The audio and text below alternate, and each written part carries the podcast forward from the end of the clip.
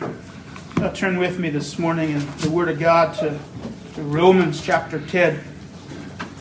Romans chapter 10, it is uh, the day after the 503rd anniversary of the Protestant Reformation, so I thought it would be helpful, as we normally do, to take a moment to remember a great Reformation theme from the Word of God. So I'm going to ask you to turn with me in your Bible to Romans 10. And our text for examination will be verses 14 uh, through 17. But I'm going to have to start reading at verse 5. So will you stand with me now to respect for the holy, infallible, inspired, and inerrant word of the living God? Romans chapter 10, beginning at verse 5. For Moses writes, The man who practices the righteousness which is based on the law shall live by that righteousness. But the righteousness based on faith speaks as follows Do not say in your heart, Who will ascend into heaven? That is to bring Christ down. Or who will descend into the abyss? That is to bring Christ up from the dead. But what does it say? The word is near you, in your mouth and in your heart. That is the word of faith which we are preaching. That if you confess with your mouth Jesus as Lord and believe in your heart that God raised him from the dead, you will be saved. For with the heart a person believes, resulting in righteousness, and with the mouth he confesses, resulting in salvation. For the scripture says, Whoever believes in him will not be disappointed. For there's no distinction between Jew and Greek. For the same Lord is Lord of all, abounding in riches for all who call on him. For whoever will call in the name of the Lord will be saved. And now our text. How then will they call? On him in whom they have not believed? And how will they believe in him whom they have not heard? And how will they hear without a preacher? How will they preach unless they are sent? Just as it is written, How beautiful are the feet of those who bring good news of good things. However, they did not all heed the good news, for Isaiah says, Lord, who has believed our report? So, faith comes from hearing and hearing by the word if there's any catechism question and answer that is the equivalent of music to my ears, it's Heidelberg Catechism question and answer number 65.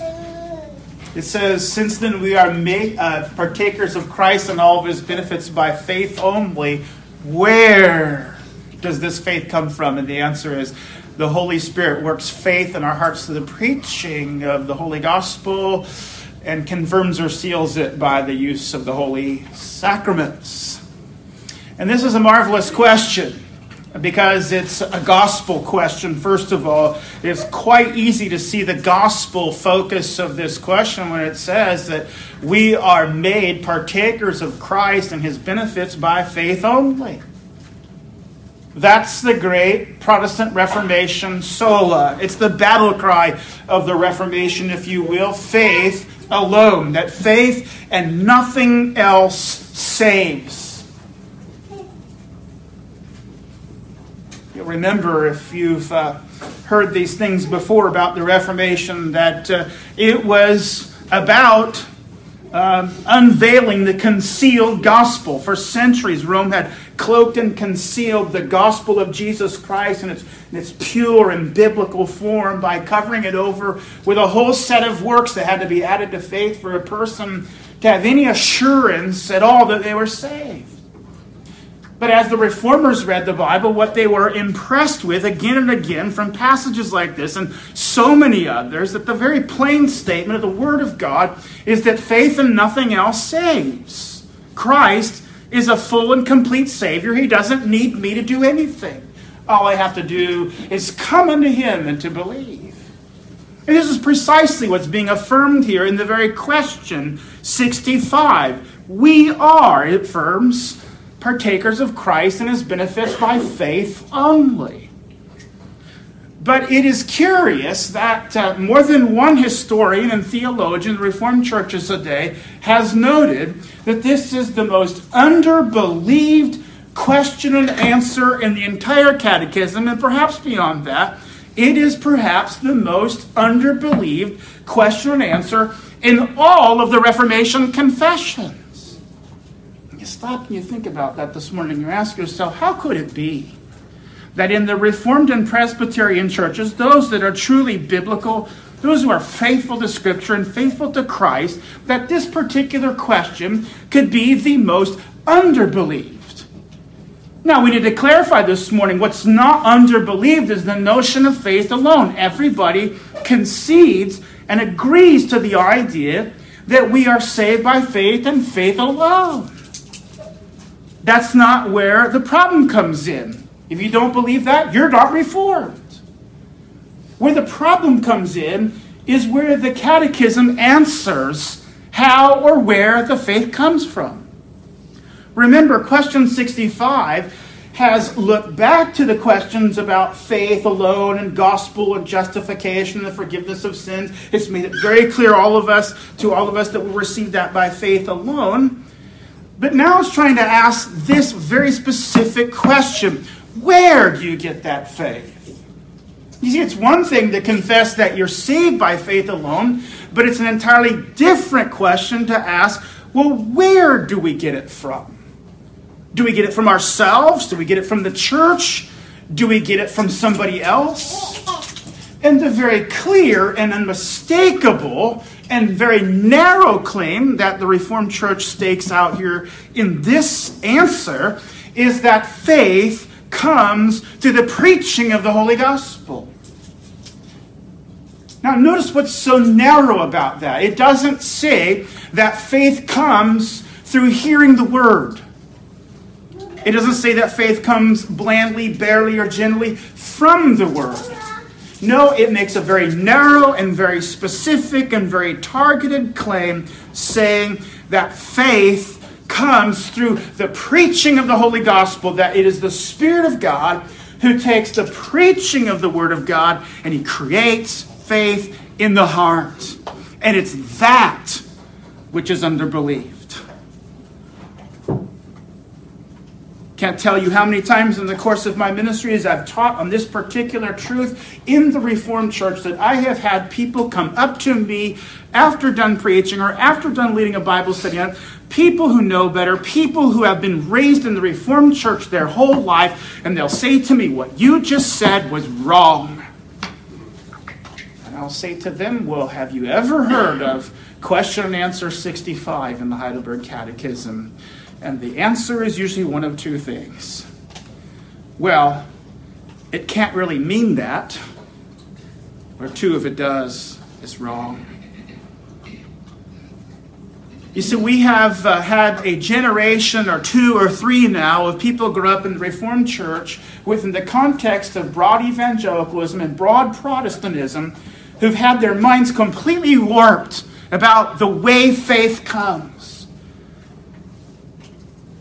But I want to proclaim to you this morning on this 503rd anniversary of the Protestant Reformation this reformed biblical and theological doctrine which connects the great truth that we all love and confess, which is justification by faith alone, to the theology of preaching. Because you see, that's what the Reform did. They didn't just preach that we were saved by grace alone, they did that they preach that we are saved by a gracious means alone, and that's preaching. And we get that this morning from our text from Romans 10 14. And what we want to do this morning is pursue this main idea that saving faith is worked in the heart by the preaching of the Word of God through the operation of the Holy Spirit. So we're going to begin uh, right before our text, actually, this morning in verse 13 and see, first of all, the theme of faith alone. And second, we'll come back to that and see that preaching is what produces this faith. So we start in verse uh, 13 here as we think about faith alone saves. And the thing that is very clear to us is the promise in verse 13 whoever will call on the name of the Lord will be saved. That's unambiguous, it's categorical and it's unambiguous. What's categorical is this it's for all people, for all kinds of people, and you have that note highlighted in the word whoever. It means all, anyone, whosoever. the way of salvation is the same for everyone, whoever. And the categorical statement that is made, which follows that categorical, sta- categorical statement up, is that whoever calls upon the name of the Lord will be saved. That's all that's required. Calling, which is the fruit and act of believing. It's clear, it's unmistakable, it's unambiguous. But before we come back into verse 14 to see how the Apostle Paul answers how it is that somebody calls on the name of the Lord unto salvation, I think it's important that we step just back behind this verse for a moment because the biblical teaching that the Apostle Paul unfolds there about salvation by faith alone will connect and sink back up into our text, which answers how it is a person receives this faith so that they can call on the Lord Jesus Christ for salvation. And so if you look back with me at our text, and this is why I began our reading this morning at verse 5, because the Apostle Paul works his way into what becomes the conclusion in verse 13 that whoever calls will be saved. He, he works his way towards it by contrasting two paths to righteousness or, or to salvation. And you see the first path in verse 5. For Moses writes, the man who practices the righteousness which is based on the law shall live by that righteousness. So he speaks of Moses here. He's obviously citing Leviticus 18:5, which says that the man who does these things will live by these things. That's the way of works, righteousness by works. The law proclaims a way for uh, staking out a claim upon eternal life through obedience. And the way that is secured is by total conformity to the law of God, the one who unfailingly practices the righteousness of the law, the text says, shall live. That is, have eternal life. That was the way which was before Adam in the Garden of Eden before he sinned. That's what was uh, at stake with the probationary test about not eating of the tree of the knowledge of good and evil. That if, if Adam had obeyed the, the command of God in that covenant of works situation in the garden, he would have been confirmed in eternal life. And the absolute same principle or path is stated here in Moses in Leviticus 18:5. The one who does this will live by it. But as you move on into verse 6, you can see the Apostle Paul begins to hint at the problem. As he wants to move now into the contrast, he set up the, the one way of righteousness, uh, righteousness by works, and he brings in, by way of contrast, another way to righteousness, which is righteousness by faith. So notice here he begins by saying, But the righteousness based on faith speaks different. And here um, he uses the language of, of Deuteronomy 30 to describe uh, the pursuit, if you will, of righteousness by works. And it's in the form of an epic quest. Do not say in your heart, Who will ascend into heaven? That is to bring Christ down. Or who will descend into the abyss? That is to bring Christ up from the dead. You see, the Apostle Paul is using the language of Deuteronomy 30 to show what it would be like if a person could secure righteousness by their works. It would be equivalent to scaling heaven's heights with your bare hands. The problem is uh, that's works, and everybody fails. That's precisely why the righteousness based on faith says, don't say this. You know, just a couple of questions and answers before this uh, in the Heidelberg explains why you can't do that. It explains why this option is not available to you this morning if you're a sinner. Because it says that the righteousness which can stand before the judgment seat of God must be perfect throughout and wholly conformable to the divine law. What Paul has put poetically and metaphorically into the form of a quest, The Catechism states theologically the demand of works righteousness is this you must do every single thing which is required in the book of the law. It must be perfect and totally in conformity to the righteousness which God demands. But the problem is this, as the Catechism answer goes on to say, even our best works are imperfect and are defiled with sin. You think about what you did last week and you think about what you think was the best thing you did. Go ahead, just take a moment to think this morning about something you did. And you say, I feel proud of what I did. We're encouraged to think about that. We're being messaged in our entire generation to think about how great we are, right? Everybody can do great things if they just try, right? Everybody's messaged this way. But think about the best thing that you did. And the Word of God would tell you, even the very best thing you did was imperfect and defiled. It's unacceptable to God. That's the reason why the first path to righteousness will not work. The problem isn't with the path, the path is right. The path is righteous.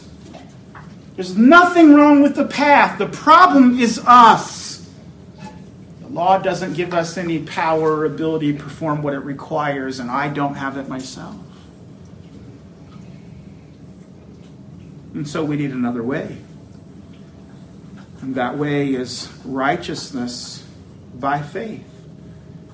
What I want you to notice from our text is the way Paul describes this righteousness by faith, because that's what connects into what we're going to speak about when we come to verse 14 and how this faith comes. But notice how he describes um, the way faith speaks. Look at verse 8. But what does it say? That's, that's a reference back to verse 6. Remember when he said, But the righteousness based on faith speaks as follows Do not. And now he says, by way of contrast, this is what it does say. The word is near you. It's in your mouth. It's in your heart. It's the word of faith we are preaching. Remember, he's looking now back onto this idea of, of righteousness by works as this epic quest. Of you taking whatever means and resources and strength you have and and trying to scale the heights of heaven by all of your raw power, might, ability, and ingenuity. And the word of faith says you can do all of your attempting, uh, uh, of all of your scaling heaven's heights, but here is the glorious and gracious thing about the gospel. The word is near you, it's in your mouth, it's put into your heart. There's no labor, there's no effort required. All you have to do is stand there. And then Paul drops the metaphorical language and he says, What I'm talking about is this this word of faith which we are preaching. See, the, the righteousness by faith path is, is an easy one. It's a simple one. It's, a, it's one in which we don't do anything and God does all of the work. He brings the word and He places it right into the heart. And when He does that by grace, we're able to confess His name. That's what's described when you look at verses 9 through 10. He, he simply proclaims there in uh, various different ways the gospel of justification by faith alone to confess Jesus as Lord, to believe in your heart that God raised him from the dead. And he says, You will be saved. But, but that's the message. That's the hopeful message that Paul is going to explain how we believe in it unto salvation when you come to verse 14. But for now, we simply notice what the Apostle Paul is speaking about he is speaking about salvation by grace alone, justification by faith alone. And what he says, this is the way of righteousness which comes by faith and not works. And it is the way in which God does everything. The way in which God brings the word to you this morning so that you are able, not of your works or of yourself, of your energy or your might, but simply by what God does to you and for you. You're able to come to saving faith. That's the message we cherish. That's the message we pause at least once a year and hopefully more to amplify and to trumpet and proclaim in the hearing of the people of God the way of salvation. It's something that comes by faith, it's something that comes as the person believes in the heart. This is the message we love. We say this so often here because this text seems to me to summarize it so clearly and so uh, in such warm colors and terms. But, but Christ amplifies the very same gospel message. When he says, All you who are weary and heavy laden, come unto me, and I'll give you rest. There's nothing more powerful and gentle and more endearing than Christ's word of invitation. Just come to me and I'll give you rest. It's categorical. All you have to do to enjoy the blessing of saving grace is just come. And, the backdrop forms the trappings of the situation of the glory of the promise. He says he's speaking to those who are weary and heavy laden. He's speaking to those who've been attempting to go down that path of righteousness by works. And he says this is all it causes. It just causes a person to become weary and heavy laden and discouraged. You see, because the person who seeks to scale heaven's heights by their bare hands keeps falling down. And the more they fall, the more they become crushed by the agonizing reality of the impossibility. I can't do it. I'm not good enough. I'm not faithful enough. I'm not determined enough. But what Jesus proclaims is a different way than the way of works righteousness. It's the way of righteousness by faith. Come to me, and I'll give you rest. Come to me, and all of your sins will be forgiven. Come to me, and my righteousness will be given unto you. And so, as often as we hear that, we rejoice in it, and we take whatever faith we have and we exercise it, and we look to Christ because there's no other way to be saved. The Apostle Paul, having stated so clearly and emphatically this way of salvation through calling on the Lord Jesus now, takes up a, an important point, which is this how do we do it? You see, the most pressing thing that anybody would ask after hearing the categorical, clear statement that whoever calls will emphatically and undeniably be saved, the question which immediately follows is well, how in the world can I call? The apostle anticipates that now, so we come now into the second point that preaching produces faith. We have seen that faith alone saves, but the question is where do I get this faith from? And so now we come into um, verse 14, and here's where we begin to expound the theology of question 65, which says that the Holy Spirit works faith in our heart through the preaching of the Holy Gospel. But we need to not just quote the Catechism, we need to discern how the Catechism is grounded in the Word of God. And so, verse uh, 14 on into verse 15 presents us with the biblical warrant for confessing this very narrow claim and assertion that faith is worked in the heart through the preaching of the gospel. So the apostle said, How then will we call on him in whom they have not believed? How will they believe in him whom they have not heard? How will they hear without a preacher? And how will they preach unless they are sent? Now, I know that a good many of you have heard me preach or teach on this so many times that it's just old hat. That uh, with blindfolds on, you could carve figure eights out on the ice, if you will, and, and explain this uh, clearly. But it never hurts to be grounded in, in simple, plain, foundational truths. And when it comes to something so important as faith alone and where we get faith from, it bears repeating over and over again in the church how we know what we believe is true and from the Word of God. And here the Apostle Paul makes it as simple as one, two, three, four, five. Okay, one, two, three, four, five. We have a series of five verbs here which outline the process by which God produces this faith calling, believing, hearing, preaching, and sending. We have to expound those, but it's as simple as one, two, three, four, five. Calling, believing, hearing, preaching, and sending. Now, it's interesting about the verbal order here as it emerges in the text. If you just flip that around, you'll be able to see the linear sequence by which God brings this faith to our hearts. It would be as simple as this sending, preaching, hearing, believing, calling. That's the order. Sending, preaching, hearing, believing, calling. That's how God brings the word near. So let's unpack these questions. We begin to see how the text teaches that saving faith is generated by the preaching of the word. And, and we start here with verse 14 and the very first question How will they call on him in whom they have not believed? So there's the very first question. And as soon as we hear that word call, our minds, of course, go right back to verse 13 where the apostle Paul has just quoted Joel 2:32 and it's emphatic declaration that whoever will call will be saved. But here now the apostle Paul takes up the key issue and he says, "Well, how will they call unto salvation?" And then he adds this, "In whom they have not believed."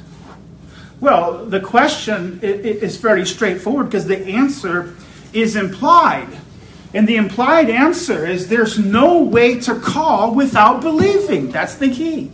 You can't call upon Christ unless you would believe. And so this is the very first thing that needs to be answered. Well, if I'm going to call, how then do I come to believe? And that leads then to the next question. Well, how will they believe in whom they have not heard? How will they believe in him whom they have not heard. And you've heard me say this uh, again and again many times to the point you're probably weary of it, but this uh, very often is translated wrongly. I'll give you some examples. The New, Interna- New International Version says, How shall they believe in the one of whom they have not heard? The King James Version, the New King James says, How shall they believe in him of whom they have not heard? The English Standard Version says, Are they to believe in him of whom they have not heard? The MEV says, How will they believe in him of whom they have not heard? Now, what holds every single one of these translations together is this How will they believe in him of whom? You see, all of them make the uh, the translation choice of saying that the issue of faith is about hearing about Christ.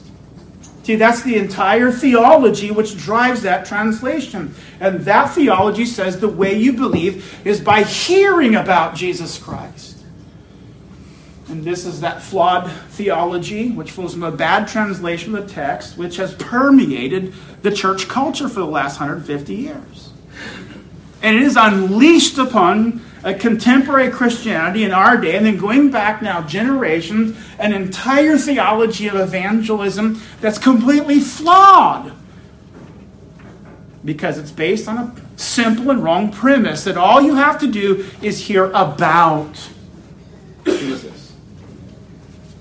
One of the most ridiculous tactics that has flowed from that was expressed to me by my neighbor who told me when I moved across the street from him years ago in New York, happy to know that I was a pastor because he was too, and his ministry was to visit churches in the area and mime the gospel to others. Mime the gospel. After all, the way to salvation is simply to hear about Jesus, and the irony is, miming doesn't even use a word, but again, it points us to the idea that a whole set of flawed tactics are used to get people saved because all you got to do is tell about. But that's not what the Apostle Paul says because the Apostle Paul says exactly what it says here in the New American Standard. It says, How will they believe in him whom they have not heard? Now, what's obvious from this is the Apostle Paul is saying that the key to believing is by hearing Christ That's what he's saying. The key to believing is hearing not about Christ, but hearing Christ speak. That's the Reformed understanding of the text. That's the accurate translation of the text, and it's so very different. Think about it. If you're hearing about somebody, that person does not have to be speaking unless they just like talking about themselves in the third person. Well, John likes vanilla ice cream. No, uh, when you hear about something, it could be third, fourth hand report. It doesn't matter. The person doesn't have to be there. There's no direct communication. There's no address in that way. But to hear someone speak, they must be there. And they must be speaking directly. And they're not reporting now, they are speaking directly to you. And that's precisely the theology that Paul is saying. The way you believe is by hearing Christ. Now remember, this fits perfectly with what we just saw in verse 8, right? So the Apostle Paul was comparing and contrasting the two ways to righteousness. There is the, the way of righteousness by, by works, and then there's the way of righteousness by faith. And, and the glory and the beauty and the wonder of the path of the righteousness by faith is the apostle says, Well, the word is near you, it just comes to you, it is placed right in your heart. Well, that's the theology that Paul now proclaims here. The way that we come to, to, to call out to Christ is we believe. And the way we believe is by hearing Christ. That's exactly what Jesus said. In John 10 27, Jesus said, My sheep hear my voice and they follow me. See that? The way that a person follows the way a, a sheep follows Christ, according to Jesus' own words, is they must hear him. They must hear his voice. Well, that's the theology Paul proclaims here about how it is that somebody calls. They can't call unless they believe. They can't, they can't believe unless they hear. They have to hear it. So now the most pressing question is this well, how in the world do I hear Christ? This is where everybody disagrees now. Because the, the question that follows answers it. And how would they hear without a preacher?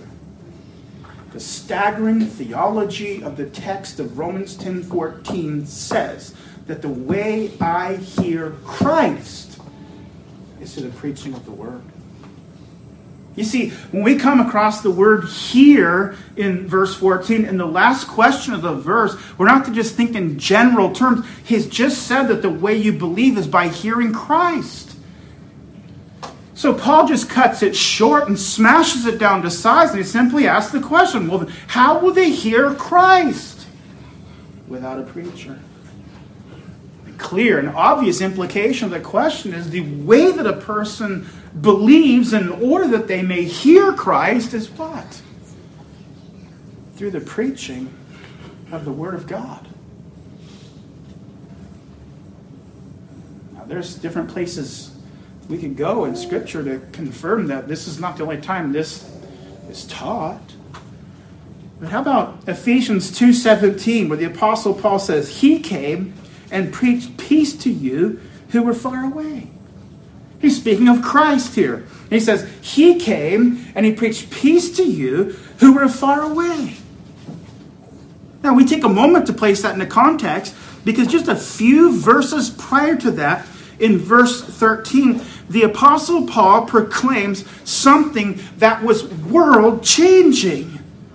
As he says of these Gentiles and pagans, but now in Christ Jesus, you who were formerly afar off have been brought near by the blood of Christ.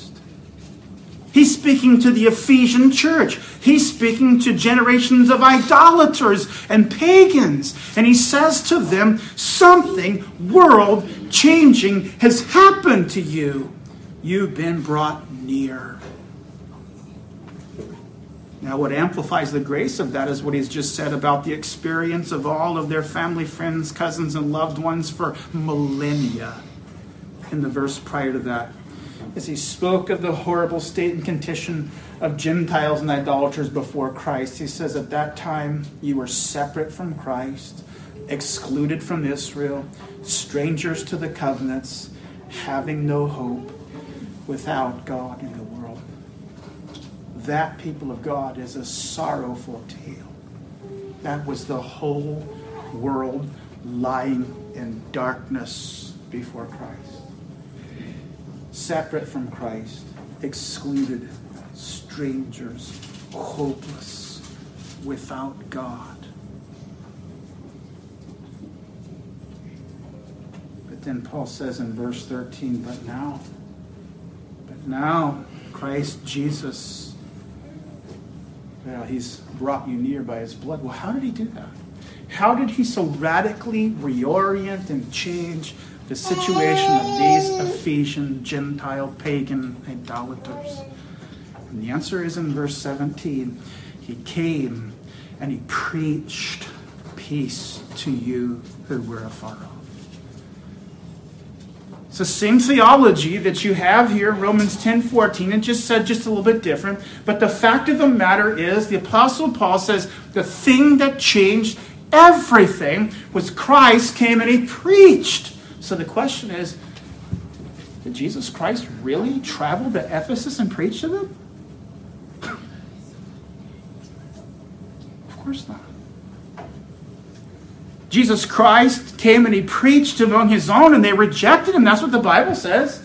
He walked around Palestine for three years of public ministry and he preached to anyone who would hear, and crowds and throngs and thousands and multitudes followed him around and they hung on his every word. And the end of it all, they strung him up on a cross. And then he ascended into heaven after he rose power from the dead. He never went to Ephesus. The way Jesus Christ came and he preached peace to the faraway Gentiles in Ephesus was through the preaching of the Word of God. The exact same thing that the Apostle Paul says here in Romans 10 14. How will they hear without a preacher? That brings us to the last thing, then, which is essential. Well, how in the world can I get a preacher? Well, verse 15 tells you. How will they preach unless they are sent? How will they preach unless they are sent? You see, the, the theology of ministry, which uh, Paul implies here, is, is a vast one. Because it's not every single person who comes up to you and buttonholes you with a verse about Jesus is a preacher.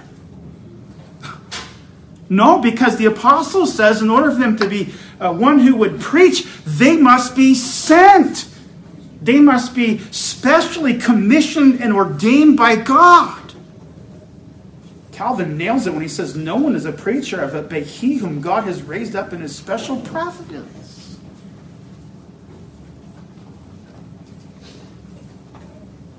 You see, this is uh, a massive theological idea here. But what the apostle is proclaiming is that there must be special office ordination and sending. There must be a real government in the church. Of course, we already know that because we've studied Ephesians 4 and that, that whole set of gifts that, that, that Paul says Christ gave to the church, which among them were all these word gifts which were given to do the work of the ministry. But what I want us to see here is so clear and obvious, and yet it's spoken for the consolation of our soul is this that God, in His providential arrangement of things, has set it up so that we can call on Christ and be saved. And what He's set up in His Word, what He's instituted in His church, our offices. One of those offices is the office of the minister of the Word. Christ has instituted that in his church, and he raises up men to preach that gospel so that when they are raised up and sent and preach, he consecrates their voice that he may speak to them. That's the theology of the text. How is it that somebody calls? Indeed, it is a miracle in a sense, isn't it? if you've ever pled with somebody to believe, if you've ever hoped in your life that somebody would believe, you know just how impossible this is. No one's good. No one wants the right thing for their soul. No one wants Christ. People love their sin. No one seems to be afraid of the wrath and judgment of God. Everybody thinks they're okay.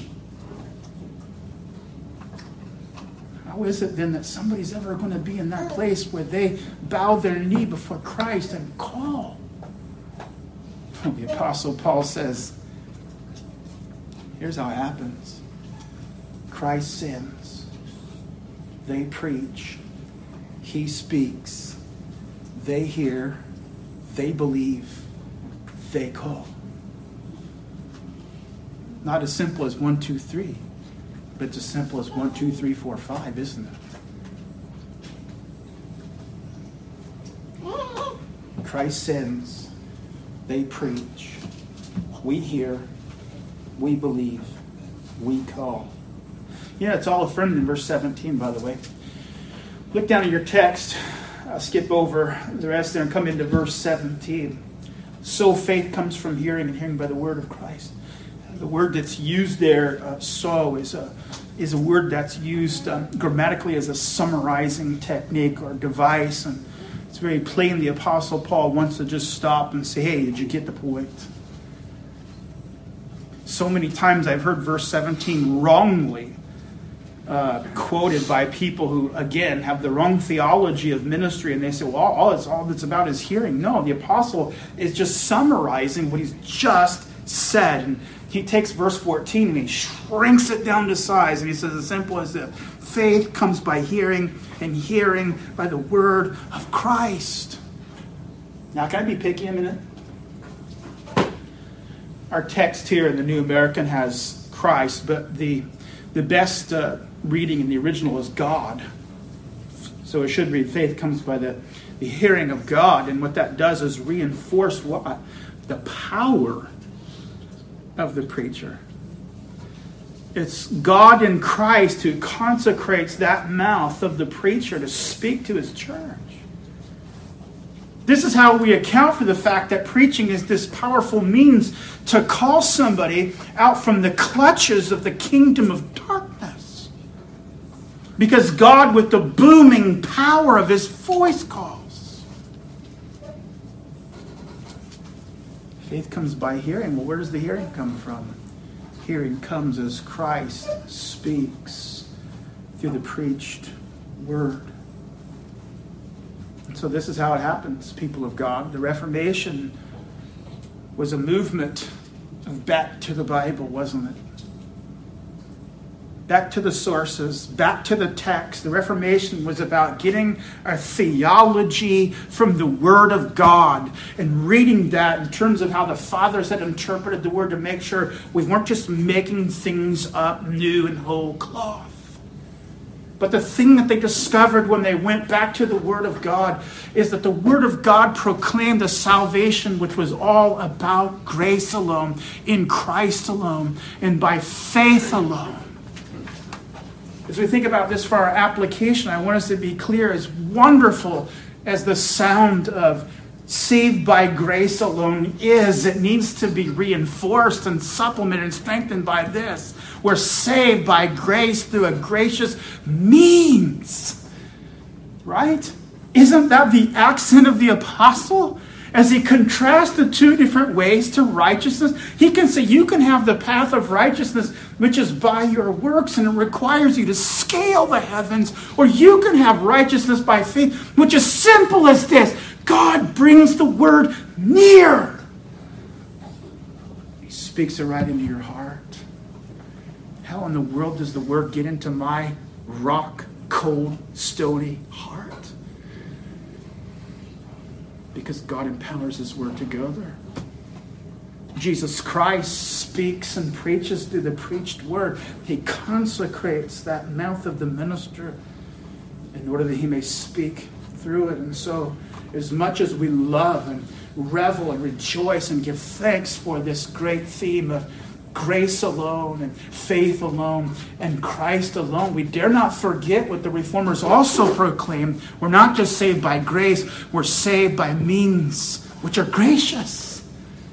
The preaching of the word. Because God has appointed a means to bring us unto Him, which is powerful. God has appointed a means for us to be saved, which addresses me right where I am. So then it's not about me lifting a finger to hoist faith towards Christ. It's God coming down and planting that right in my soul through this means. And the other thing we would add here is that in order for it to be a gracious means, it must be accompanied by the Holy Spirit. We, we, we, insist on the fact that whenever the word is preached, it's always powerful. Because when the word is preached, God is speaking. It's always powerful. But it doesn't always save everyone, does it? It doesn't always save everyone. This is where we want to think about this problem. How can it be that two equally unsaved people come and they sit on the very same gospel presentation, which is a powerful preaching of the word because it's Christ consecrating the mouth and the voice of the pastor to speak, and yet one goes home saved in the joy of the gospel, and the other goes home hardened in their sins and guilt. How do we account for that? And the answer is so well stated by the Heidelberg Catechism as it says, the Holy Spirit works faith in my heart to the preaching of the gospel.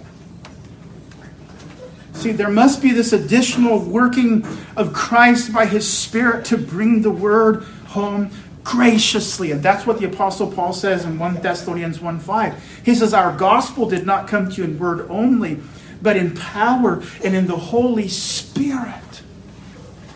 Paul can't see everything in this text. It wasn't his design to. But as you read this text in, in relationship with other scriptures, which is a Protestant rule of biblical interpretation, we compare scripture with scripture.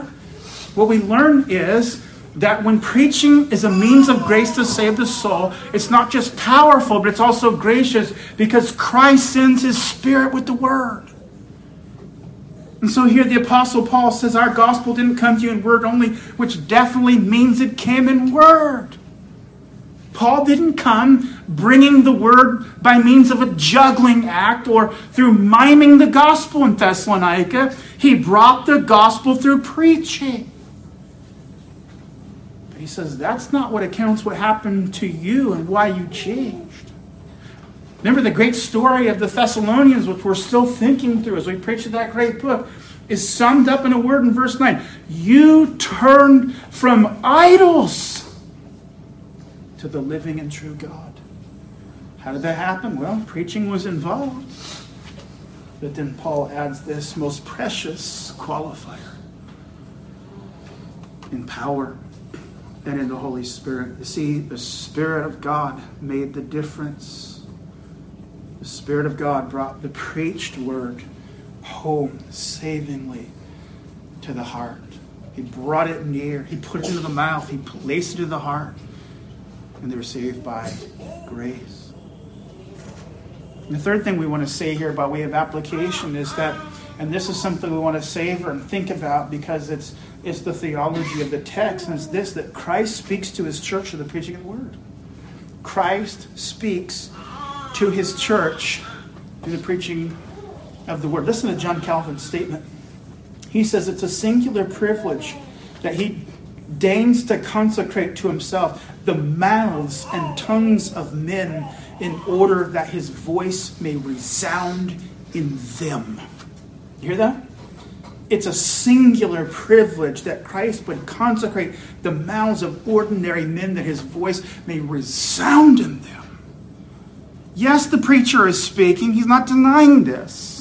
Paul's not saying here that somehow the preacher's voice is muted. It's just Jesus talking. There are two voices there is the mouth of the minister, and coming alongside that, there is the voice of God in Christ as the word is proclaimed. The preachers are the instruments, but they're necessary instruments. God has appointed it that way. But the point is still the same. When we sit under the preaching of the word, we are hearing God speak. And we understand that about preaching, it changes absolutely everything. because it means that preaching is something that's like nothing else on earth.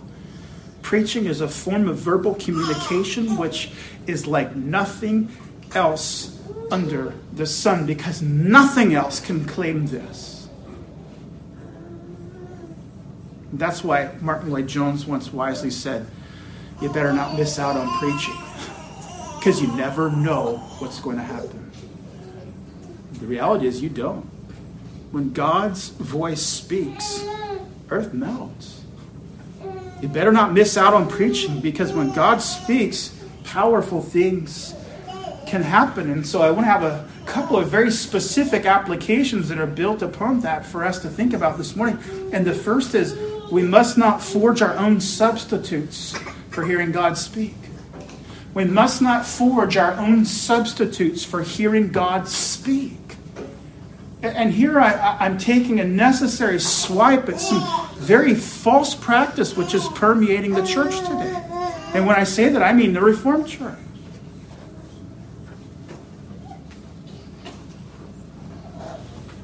It won't be news to you that the charismatic movement has swept across the church world in the last hundred years.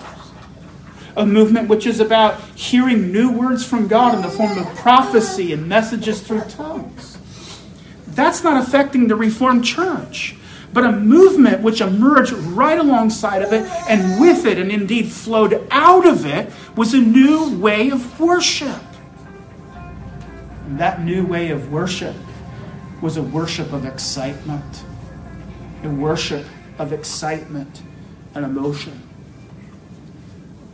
You see, uh, the idea was in order for the church to be made ready to receive these messages from God, these new words from God, well, the church needed to get excited because God would use that emotional uplift to, to stir people so they would be made ready for new words and an entirely new form of worship swept over the whole church. And it is a worship of excitement. So if you get on your uh, you get on your computer later today and you start Googling up evangelical churches around me, what you'll see on website after website after website is the shape of the church, which is plastered across the homepage, which is invariably the church meeting in a place that looks like a theater or an auditorium with a stage with lights and lasers and large TV screens and fog machines and a crowd of people with hands stretched up into the heavens surfing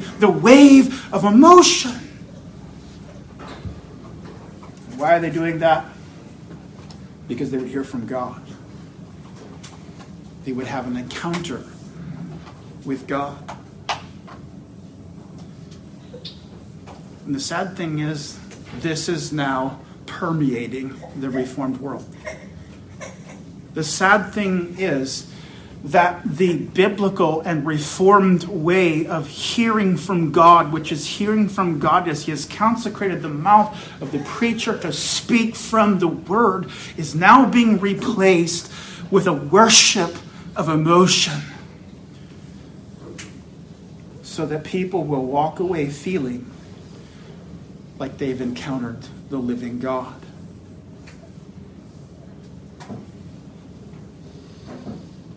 And the sad thing is, what it leaves the people of God without is the very thing they seek and need, which is to hear from Him. And we've begun to import that into our churches because it looks like it works. Auditoriums are filled with people. And the Reformed are saying, well, if we just keep doing our same old boring worship and no one's coming, who will ever hear? So we've changed our worship to look like the rest of the church. And we've left people without hearing from the Lord. Well, God, we've not done that.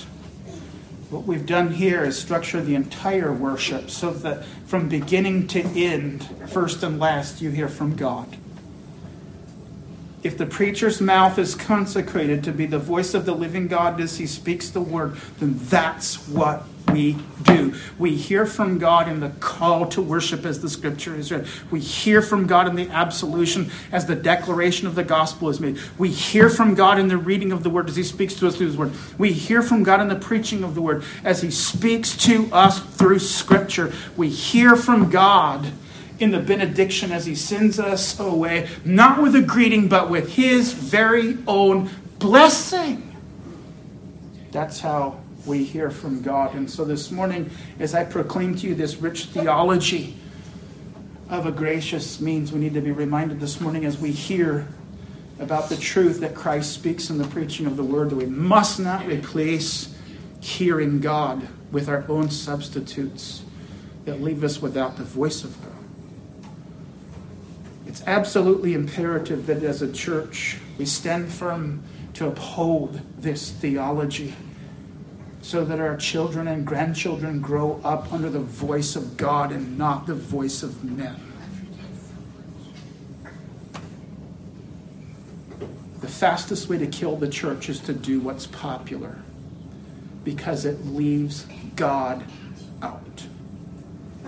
The second thing, if we really believe this, then we better make it our double duty to be at church.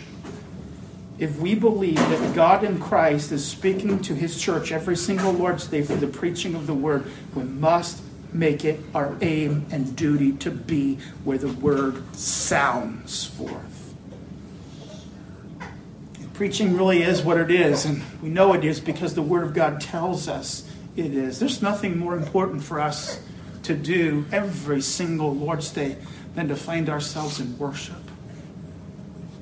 There are no excuses for staying up late on Saturday night enjoying worldly entertainment so that you're too tired and you sleep in and you miss worship. That's unbelievable that you would replace hearing from God with providing for yourself. There's no way we should be planning family activities and outings and entertainment and recreation in the place of worship.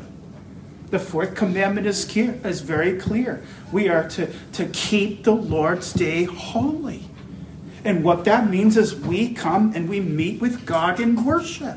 And so we set aside everything on our calendar and we make it our aim to honor the Lord by observing the Christian Sabbath this is important we keep. And what a double reinforcement we have. We not only have the moral obligation of the law, remember the Lord's Day to keep it holy, but we also have this God speaks. God is speaking to his church through the preaching of the word. We dare not miss out. And so the theology of the Reformation enforces the calling which is to be God's people, which is to honor Him with a life of gratitude because of the rich overflow of saving mercy in Christ. People of God, we not only give thanks for great grace, we give thanks for gracious means. May the Lord establish our hearts. Father, we thank you for your word this morning, which reminds us of truths that are well known and long confessed, but are easily forgotten or not believed. Help us, Lord, to take the little bit of faith we have and to bring it to the Word that it may be instructed, reinforced, strengthened, and then filled with the deepest gratitude that we act upon it.